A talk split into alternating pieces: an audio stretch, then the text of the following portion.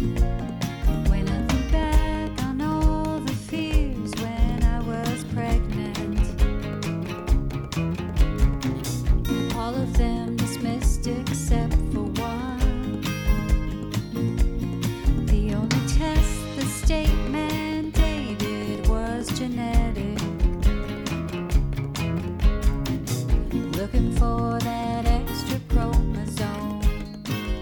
Hello, and welcome to the If We Knew Then podcast. I'm Steven Sachs. And I'm Lori Sachs. And this morning we were discussing the power of words. We've had a lot of changes this year, this school year in particular. We had challenges, we made difficult decisions of change. And with that change brought the fruition of so many things that we had wanted for our son and, and our daughter, for our for our children things that we had begun to believe did not exist. I think there are places, we just came from a place that these things did not exist. These words of inclusion. Inclusion means so much. Inclusion is the perfect game of kickball on any playground. Inclusion is like growing up, I just wanted inclusion to where I didn't feel left out. Inclusion became something for me that I never wanted to leave anybody out. So now the meaning of inclusion is so much bigger because we see the ramifications of what the lack of inclusion brings. In our fight for inclusion with Liam, when it first started, I, we didn't know what that was because I remember, remember there was a woman who ran the wonderful United Children Learning Academy uh, here in Los Angeles, and that's where Liam went to preschool. She ran it, and there was another word. I think it was mainstream. Mainstream was a word that I had been told.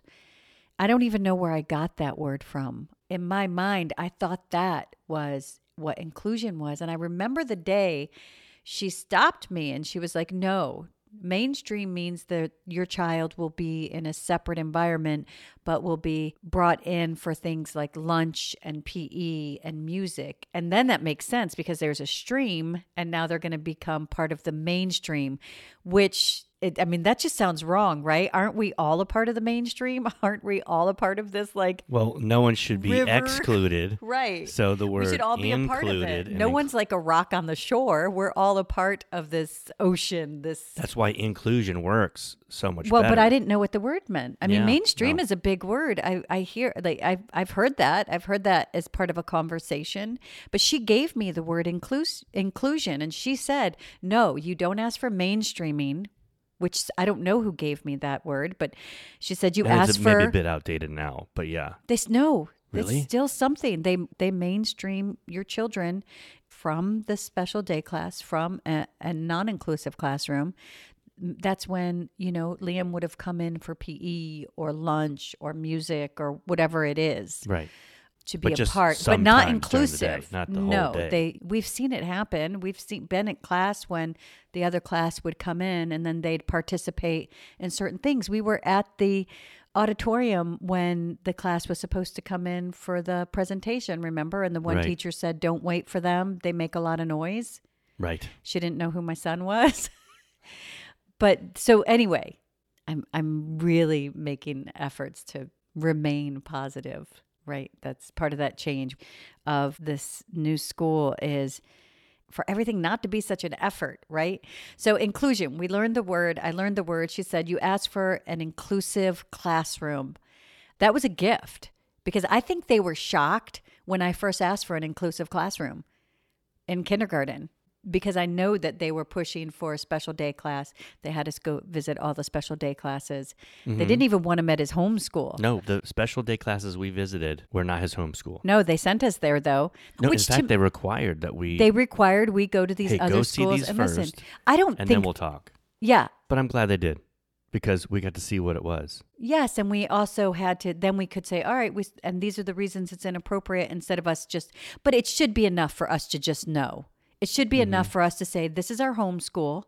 This is the law.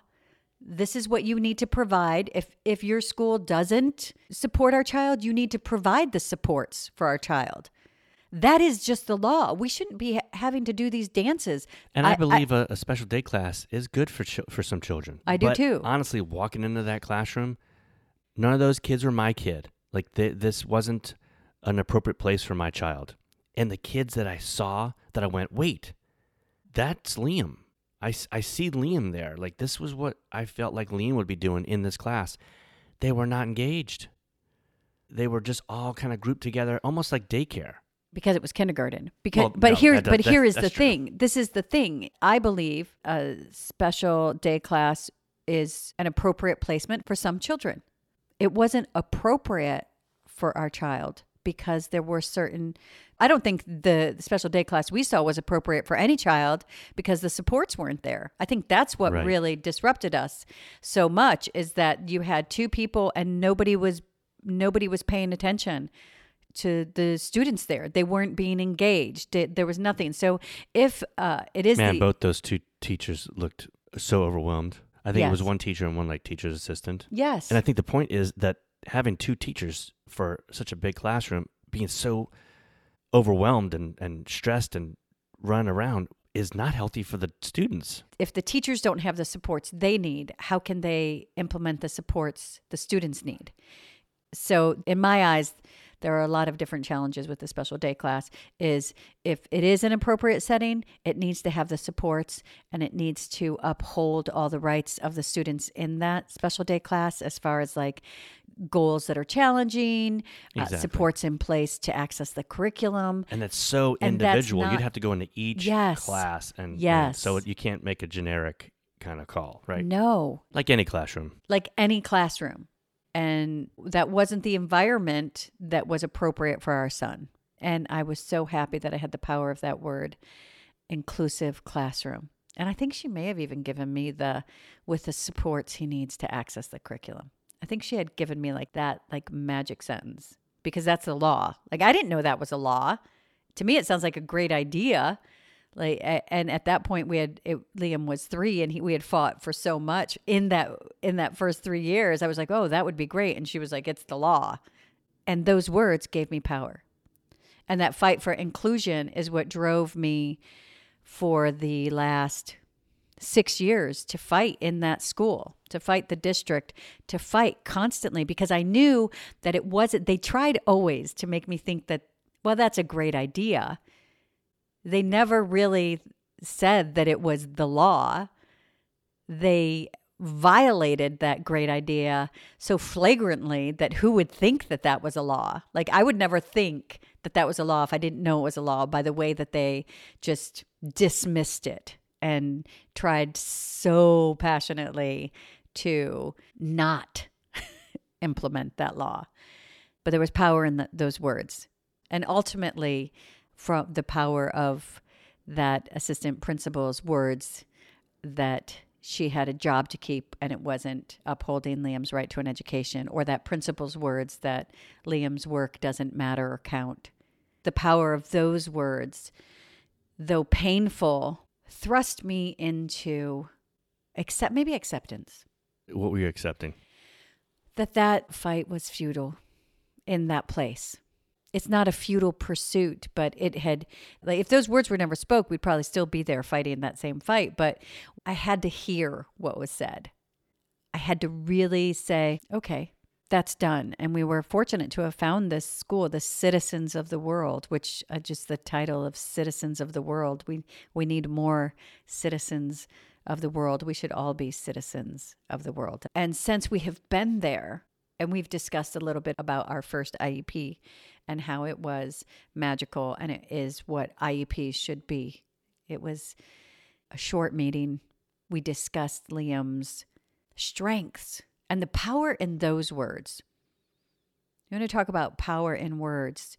Anything we had experienced up until there, the reason why the word was fight for an education is because we would come in and these pellets were thrown at us. Not pellets, these rocks, these all of these things that our son couldn't do. And we live with our son. We see our son. We know his ability. But we sit and it's supposed to be a team. And what does that word mean? The power of the word team insinuates and made us believe all these people were on our side. But we would sit at that table, and there was a great majority of those people that were not on Team Liam. This new school actually called his IEP team Team. Team. Liam with a T. Team Team Liam. Team Liam. Team. Well, their entire vernacular is what we want. You talk about power of words. I look back now. I can only see this now because I'm I'm seeing what Citizens of the World has given us in their language, in their acceptance and their model. I look back at our old school, and their language was always very clinical and about the law. And, But not a pu- but it wasn't about the law though. It wasn't it was about always just reading. it was uh, Right. like, Oh, we had this and that, and, and it was just empty. But that was the thing is, and that's where I think parents get fooled because it because it wasn't about the law.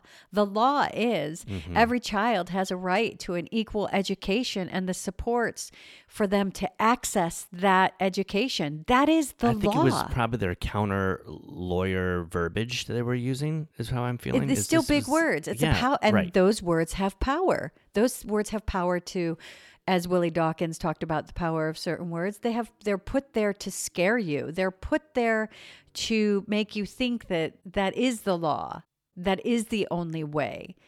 When they talk about making changes for your child in this push, it's like a sidestep of what the law is, what your child's right is, as far as like to assessments and for it to actually be, you know, let's examine what's best for your child. And I think at our old school, it was never what was best for our child because it, I don't think it was, except for those 10 weeks with that beautiful Miss Parsekian, I don't think it was ever what was best for our child. And I don't think what was ever done was best for our child. I think we, and it's so hard to say that. It's so hard. And I might be wrong on some counts, but when you look at the majority of it, I mean, I'd have to think really hard at any other time. What was done was what was best for our child. And those words, that support was there. We know it wasn't there. I digress. No, my my point was that now stepping away from those kind of words, right, mm-hmm. and and going into this school that when we first heard about it was this model using all the right words, and now we've gone into it and see that they're really standing behind their words. And the one thing that's that's funny that was pointed out the other day is that because of the words that this school uses, because of the vernacular, because of the inclusivity, people think it's a private school.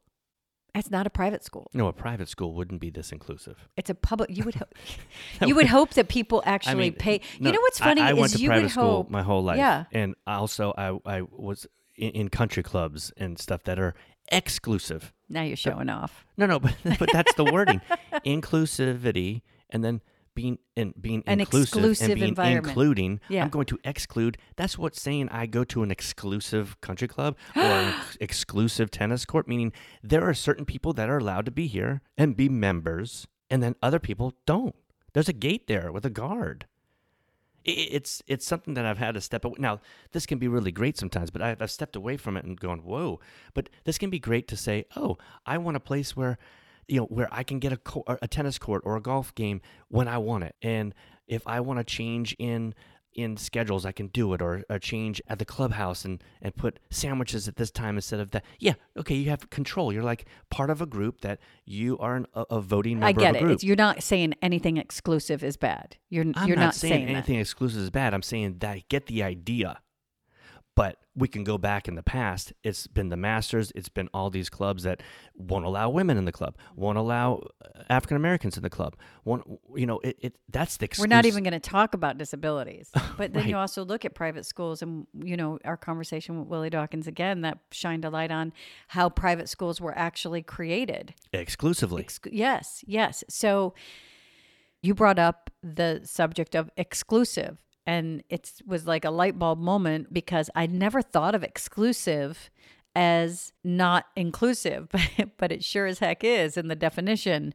I love that it opens my mind to being more aware. And I think that's what it is. I think that's what this journey for me with Liam has been is to make me more present. I've been so much more present in my life. I've been so much more open to learning. I feel like my life before Liam, I had these blinders on. I think that's what the world misses out on. I think that that's what people don't get is the quality of my life is so beyond. We just had uh, a friend of ours uh, connect us with someone and the email was like yes they had a downs baby and their special little baby was born. And i just i was like oh you know power of words. Both of those sentences just threw me back to 12 years ago. And that was the kind of thinking that makes me go oh downs baby and special little baby. Um every baby is special period. Every child is special and I don't have a Downs baby. if you want to, I might have a Sachs baby. Like my child's last name is Sachs, but that's that's a label, and that label is just it's not educated. And I was so happy that I was actually able to respond in a way that was more gentle, and I was able to say, "I'm going to empower you to support this family. I'm going to tell you that it's person first this child has Down syndrome. It's a child with Down syndrome. And then I told him, Down syndrome is actually just named after the man who was the first person to put the similarities of people with the extra chromosome. He's the one who named it. That's it. I'm going to empower him to one, support this family, and two, to be educated into understanding what you're saying and what the, the real way to say it. Now we've progressed, we're educated. Let's let's move forward and I was happy that I it, it took me 12 years, but I did it with a peaceful heart. It's the power of words. It is. It's the power of now I've empowered him to give him a powerful advocate or presence in this family's life. There's people in our own community that may not realize the power of just that adjustment and those words and putting person first. But I think we're learning the, the power of those words. Right. I, I'm learning them brought along this conversation in my mind was the coffee we just had at Our Citizens new- of the World. Right. After the the little parent coffee thing, and there were administration there too. We chatted with a few of the parents, very diverse group of people, and we all talked about and agreed upon this powerful message of inclusion and how beneficial this was for all our kids. I didn't realize until just now, like our group of parents that were talking, we were very inclu- it was a very inclusive group. You're at Very an diver- inclusive yeah, it was a very group. diverse group. You're at an inclusive school. Our parent group talking was very diverse. And I think that's what you're gonna get. And I think that we see the power in that. Yeah. I don't think we negated it before, but I don't think we understood that just that just power and also to have inclusion be something that just is. Right? It's not that model is inclusive. They don't Mm-hmm. talk about inclusion every day. They it's not just something. It's just what it is. It is. And I think that's what inclusion is. Is just it should just be what is. I think that's what we strive for. I think that's the power of these words is that when we we just came from an environment that made inclusion seem like that prize at the end of a Cracker Jack box. You got to eat a whole lot of Cracker Jack to get this little prize. It was like a gift, but it's not. And it shouldn't, it, it needs to change. The power of that word needs to change. And one thing we discussed is that I feel like we're in this beautiful environment, but then if I if I talk about inclusion, it becomes insulting sometimes to other people who feel like, oh, so I'm not inclusive. But I feel like if you find yourself saying, "Uh, I'm not inclusive, then I don't think that's a question. I think it's a statement. And if you don't like how that feels inside of you, then you make those changes. Just like if we see someone that is doing something that we hadn't thought of. Oh, I do this. I shouldn't be offended by, wait, does that mean I'm not doing it? Well, I look at that. If and I'm say, not doing if it- If I like to do it and Yeah. that looks good, I can start incorporating that in my life.